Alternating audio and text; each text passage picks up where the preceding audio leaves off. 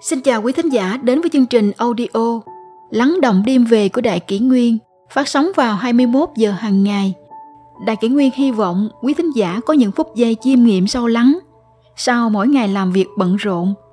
Hôm nay, chúng tôi xin gửi đến các bạn thính giả câu chuyện Ba không, ba nhiều Bí quyết có thể cải biến vận mệnh của bạn điều gì quyết định vận mệnh của chúng ta? Vào một ngày đẹp trời, có người bước vào thăm công viên thành phố. Sau một vòng dạo chơi, anh bước ra và bực tức nói, nơi này đã không sạch sẽ, lại còn bốc mùi. Sau này nhất định sẽ không đến nữa. Một người khác cũng bước vào công viên dạo chơi một vòng. Khi đi ra, anh cảm thán khen rằng đẹp quá. Nơi nào cũng có hoa tươi. Đến đâu cũng thấy hương thơm, say đắm lòng người. Cùng một công viên, nhưng vì sao lại có hai phản ứng hoàn toàn trái ngược đến vậy? Đó là bởi vì người thứ nhất chỉ để ý đến phân chó, phân mèo. Đi đến đâu, anh ta cũng nhìn chằm chằm vào gốc cây hay bên dưới khóm hoa chỉ tập trung chú ý tìm bằng chứng. Kết quả anh chỉ thấy công viên bẩn thỉu. Còn người kia thì tha thẩn dạo chơi vãn cảnh, mắt luôn ngắm nhìn những đóa hoa tươi đẹp và cảnh quan xinh xắn. Anh tập trung chú ý thưởng thức ngày xuân tươi đẹp, cảnh vật tưng bừng sức sống, thỏa thích cảm nhận vẻ đẹp của thiên nhiên và của cuộc sống Công viên này cũng giống như thế giới của chúng ta. Và hai vị khách nói trên là tiêu biểu cho hai tâm thái, oán trách và cảm ơn. Cũng tiêu biểu cho hai vận mệnh, thất bại và thành công. Tâm thái khác nhau sẽ dẫn đến hành vi khác nhau, từ đó ảnh hưởng đến vận mệnh và cuộc đời. Có một bậc trí giả từng nói, nhìn thấy tức là đắc được. Nhìn thấy thứ gì, tức là đắc được thứ đó. Thực tế không phải tri thức hay ai quyết định vận mệnh, mà là tâm thái quyết định vận mệnh cuộc đời. Cách đơn giản nhất, thay đổi tâm thái và cuộc đời chính là không oán trách. Sức mạnh của không oán trách lớn nhường nào? Nước Mỹ có một nhà văn từng ngồi trên một chiếc xe taxi vô cùng đặc biệt. Tài xế mặc rất chỉnh tề sạch sẽ. Chiếc xe bóng loáng và bên trong xe cũng rất sạch. Ông vừa ngồi xuống thì tài xế đưa cho ông một tấm thiệp tinh tế xinh xắn. Trên đó viết Trong không khí thân thiện, chúng tôi sẽ đưa hành khách đến nơi nhanh nhất, an toàn nhất và tiết kiệm nhất. Trông thấy những chữ này, đôi mắt nhà văn bừng sáng. Trong lòng ông thầm nghĩ, người tài xế này quả là xuất chúng. Lúc đó, người tài xế nói, Xin hỏi ông có muốn uống một chút gì không ạ? À?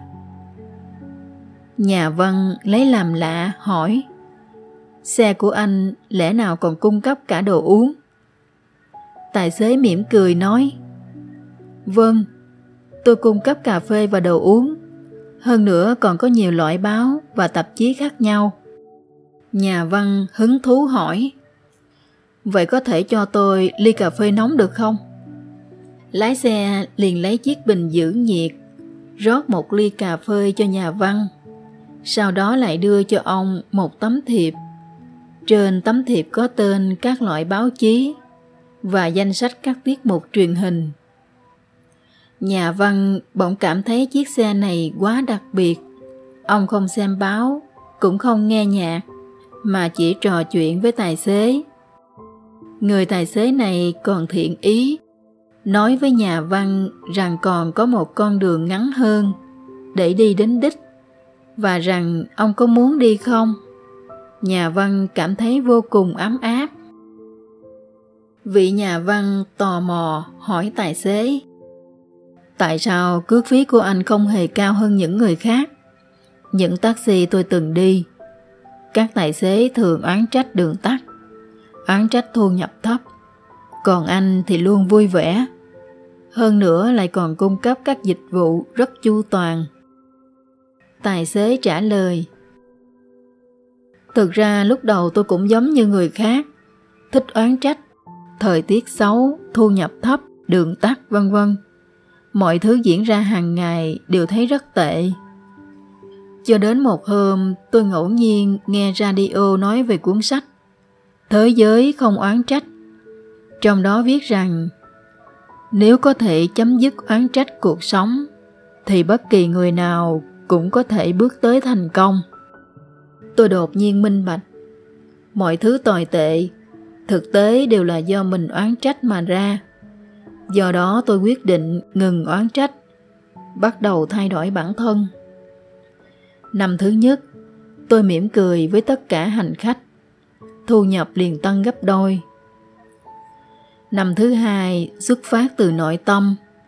Tôi quan tâm đến tâm tư của hành khách, đồng thời an ủi, động viên họ. Điều này đã khiến thu nhập của tôi tăng thêm gấp ba.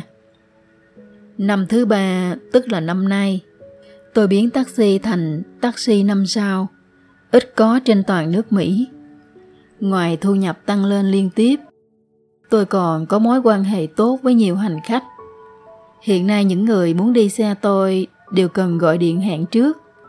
Còn ngài thì thực tế là tôi tiện đường đón một hành khách mà thôi. Oán trách không bằng thay đổi. Oán trách vận mệnh không bằng thay đổi vận mệnh. Oán trách cuộc sống không bằng thay đổi cuộc sống. Nhà tâm lý xã hội học người Mỹ Festinger có một lý luận nổi tiếng rằng 10% quyết định bởi những sự việc xảy ra trên thân bạn, còn 90% quyết định bởi phản ứng của bạn đối với những sự việc xảy ra. Cũng có nghĩa là trong cuộc sống, chỉ có 10% sự tình là chúng ta không thể nào kiểm soát được, còn 90% sự việc là chúng ta có thể kiểm soát được. Đây chính là nguyên tắc Festinger nổi tiếng. Hãy xem xét một thí dụ như sau. Buổi sáng, Castin dậy chải răng súc miệng, tiện tay để chiếc đồng hồ cao cấp ở bên bồn rửa. Vợ anh sợ đồng hồ bị thấm nước, liền tiện tay để lên bàn ăn. Con trai đến bàn ăn lấy bánh mì. Do bất cẩn đã động vào đồng hồ khiến nó rơi xuống đất và nứt vỡ. Castin rất yêu quý chiếc đồng hồ, liền đánh con trai một trận. Sau đó mặt hầm hầm mắng cho vợ một chập. Vợ anh thấy oan ức, liền nói là sợ nước thấm vào đồng hồ. Castin nói, đồng hồ của anh là loại chịu nước. Thế là hai vợ chồng cãi nhau kịch liệt. Bực tức, nên Castin cũng không ăn sáng nữa. Lái xe đến công ty. Khi gần đến công ty mới sực nhớ là quên cặp công văn. Anh lập tức quay xe về nhà. Nhưng trong nhà không có ai. Vợ anh đi làm rồi, con trai cũng đã đi học. Castin lại để chìa khóa trong cặp công văn, nên anh cũng không vào nhà được anh đành gọi điện cho vợ lấy chìa khóa.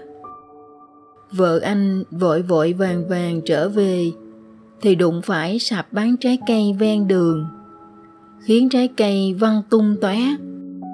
Chủ sạp giữ cô lại không cho đi, đòi cô bồi thường. Cô đành phải bồi thường một khoản tiền rồi mới được đi.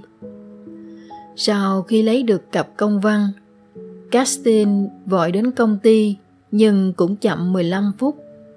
Bị sếp phơi bình một trận rất nghiêm khắc.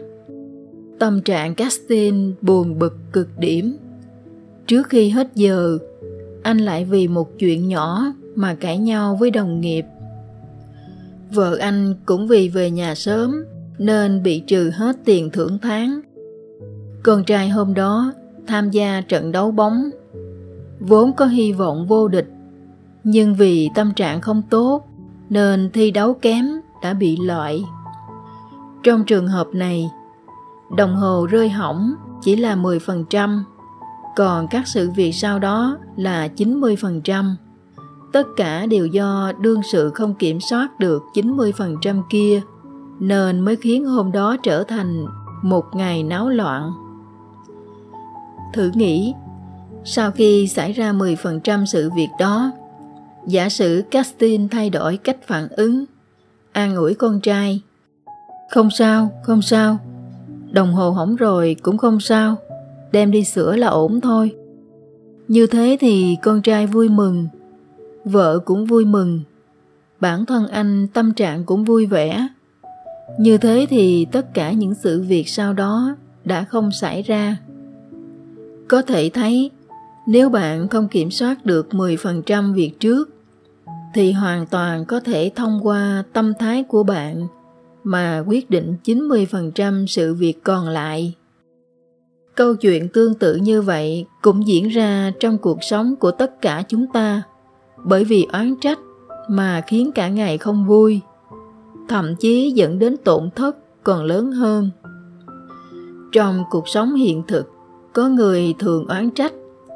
Sao tôi lại đen đuổi thế này? Ngày nào cũng gặp những việc xui xẻo. Tại sao không để tôi yên ổn một chút? Có được chút vui vẻ nhỉ? Ai có thể giúp tôi đây? Thực tế, người có thể giúp chúng ta không phải là ai khác, mà chính là mình. Vậy, chúng ta nên làm như thế nào? Thiên hạ chỉ có ba loại việc việc của mình, việc của người khác và việc của ông trời người oán trách mình thì nên học cách chấp nhận bản thân người oán trách người khác thì nên chuyển lời oán trách thành lời thỉnh cầu người oán trách ông trời thì nên cầu nguyện để nói lên nguyện vọng của mình. Như thế cuộc sống sẽ có những chuyển biến bất ngờ. Cuộc đời cũng sẽ càng mỹ mãn, tốt đẹp hơn. Cuộc đời là một hành trình có thể lựa chọn. Chúng ta không thể nào kiểm soát được hoàn cảnh và người khác. Nhưng chúng ta luôn luôn có thể kiểm soát chính mình bất mãn, oán trách, mâu thuẫn, hoàn toàn không thể giải quyết được vấn đề. Trái lại sẽ khiến chúng ta chịu năng lượng tiêu cực rất lớn, sẽ ảnh hưởng đến sức khỏe và tâm trạng bản thân mình. Đối xử với người xung quanh nên dùng nguyên tắc ba không, ba nhiều.